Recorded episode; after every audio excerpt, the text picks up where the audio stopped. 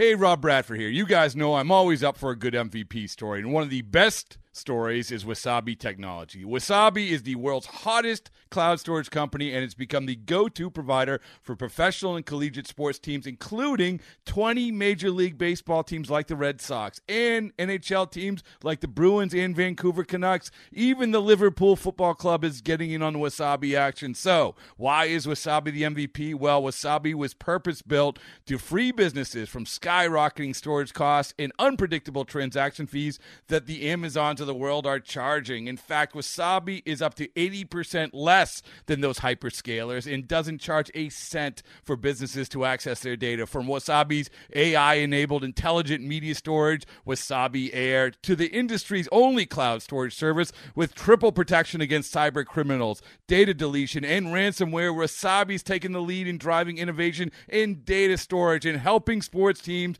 to unleash the power of their data. Wasabi, another Boston based championship team. You could spend the weekend doing the same old whatever, or you could conquer the weekend in the all new Hyundai Santa Fe. Visit HyundaiUSA.com for more details. Hyundai, there's joy in every journey. What's the latest in the world of prospects? Find out next on Fantasy Baseball Today in 5. Welcome into FBT in 5 and welcome to July. I am Frank Stampfl, joined by Scott White, and let's take a look at the five prospects on the verge of getting the call. Some of these names will sound very familiar to you. Christian Encarnacion Strand with the Reds, Colton Cowser with the Orioles, Grayson Rodriguez with the Orioles, Jonathan Aranda with the Tampa Bay Rays, and Ronny Mauricio with the New York Mets. Scott, two names here I want to focus on. Colton Cowser, how close do you think we are? Because obviously Jordan Westburg recently got called up, and Ronny Mauricio. It sure seems like the Mets can use a shot in the arm right now. Yeah, and, and that's the only change from a week ago is me moving Mauricio in and, and replacing Sal Frelick, who's gotten off to a slow start, returning from thumb ligament surgery at AAA.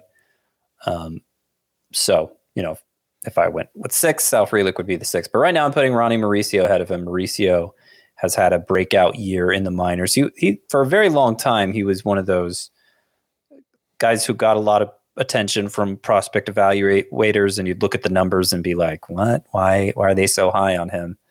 And it's just all come together for him this year. Uh, the, the the contact rate is much improved. He's kind of a long limbed guy and gets a lot of torque in that swing, generates great exit velocities. And this year he's hit for average as well as power. And they've been moving him all around at AAA, lately playing him a lot in left field. And I, I, think there's a good chance we would have seen him by now if Tommy Pham hadn't gotten so hot at the major league level and, and, and kind of locked up that left field job for now.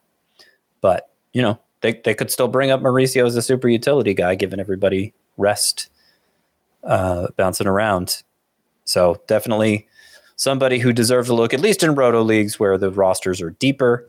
As for Colton Cowser, he's, he's kind of like Christian Encarnacion Strand, and, and I feel like we just can't get rid of him from this list. The delay in his call up has been so long for no good reason because his AAA numbers are incredible. He was a very high draft pick just a couple years ago and doesn't have any major flaws in his game, really.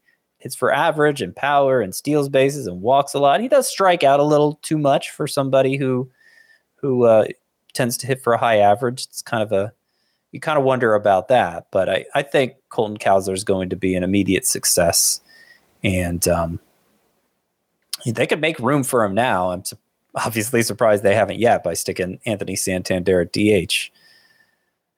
And I, it's hard to say exactly when he'll be up, but it could be it could be any day. Look, Scott, there's nothing that can get in the way of the freight train known as Aaron Hicks. So he has to remain in the lineup. Well, it, it's just as much Ryan O'Hearn lately with true. Ryan Mountcastle on the IL. O'Hearn's really taken off, so maybe he slides over to DH when Mountcastle comes back. I don't know, but yeah, I mean, yeah, hopefully Cowser's up soon. Yeah, either either way, the point is Colton Cowser should be up. Five prospects on the periphery. These are prospects that are making some noise lately. Coby Mayo, a third baseman with the Orioles. Emmanuel Rodriguez, an outfielder with the Twins.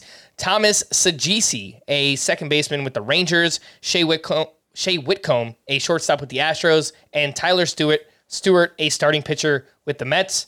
Scott, anything uh, quickly here on this group? Well, Coby Mayo is the most interesting. Coby Mayo's been moved. He's he's recently moved into a lot of the top 100 lists that are updated regularly during the season. Uh, a guy who always had a lot of power, six foot five, and uh, just just seemed like he needed some some polishing, cut down on the strikeouts, improve the walk rates. That that's exactly what he's done, and now he's hitting for plenty of average and power, OPS over a thousand at Double A, and he's only 21 years old. So Orioles have had a lot of success developing hitters lately. Coby Mayo seems to be the next in line for them. Um, and the other one I'll highlight here is Thomas Saggese of the Rangers. The Rangers, by locking up Corey Seager and and Marcus Semien long term, and then now they've had Ezekiel Duran break through this year, so they're loaded up the middle, and they're they're blocking guys like Justin Foscue and now Thomas Saggese because of that. But Saggese's been moving around quite a bit. He's played a lot of third base. Of course, they have Josh Jung there, so it's not like they need help there. But you, you could see a path for Saggese as like a super utility type. Um, kind of a smaller guy, under six feet. You, you wouldn't think he has a lot of natural power, but he's good at maximizing what he has, and he's been especially hot in June. Reminiscent of Spencer Steer, I think. I could I could see Thomas Saggese, obviously in like a best case scenario, um, delivering like a, a Spencer Steer outcome if he does get a chance for the Rangers. All right. For more extensive fantasy baseball coverage, listen to the Fantasy Baseball Today podcast on Spotify, Apple Podcasts, the Audacy app, or anywhere else podcasts are found. Thanks for listening to Fantasy Baseball Today in 5, and we'll be back again next week. Bye bye. Paramount Plus and the National Park Foundation present A Mountain of Zen. This Earth Week, you can live stream seven national parks for seven days on Paramount Plus. Paramount Plus, official streaming partner of the National Park Foundation.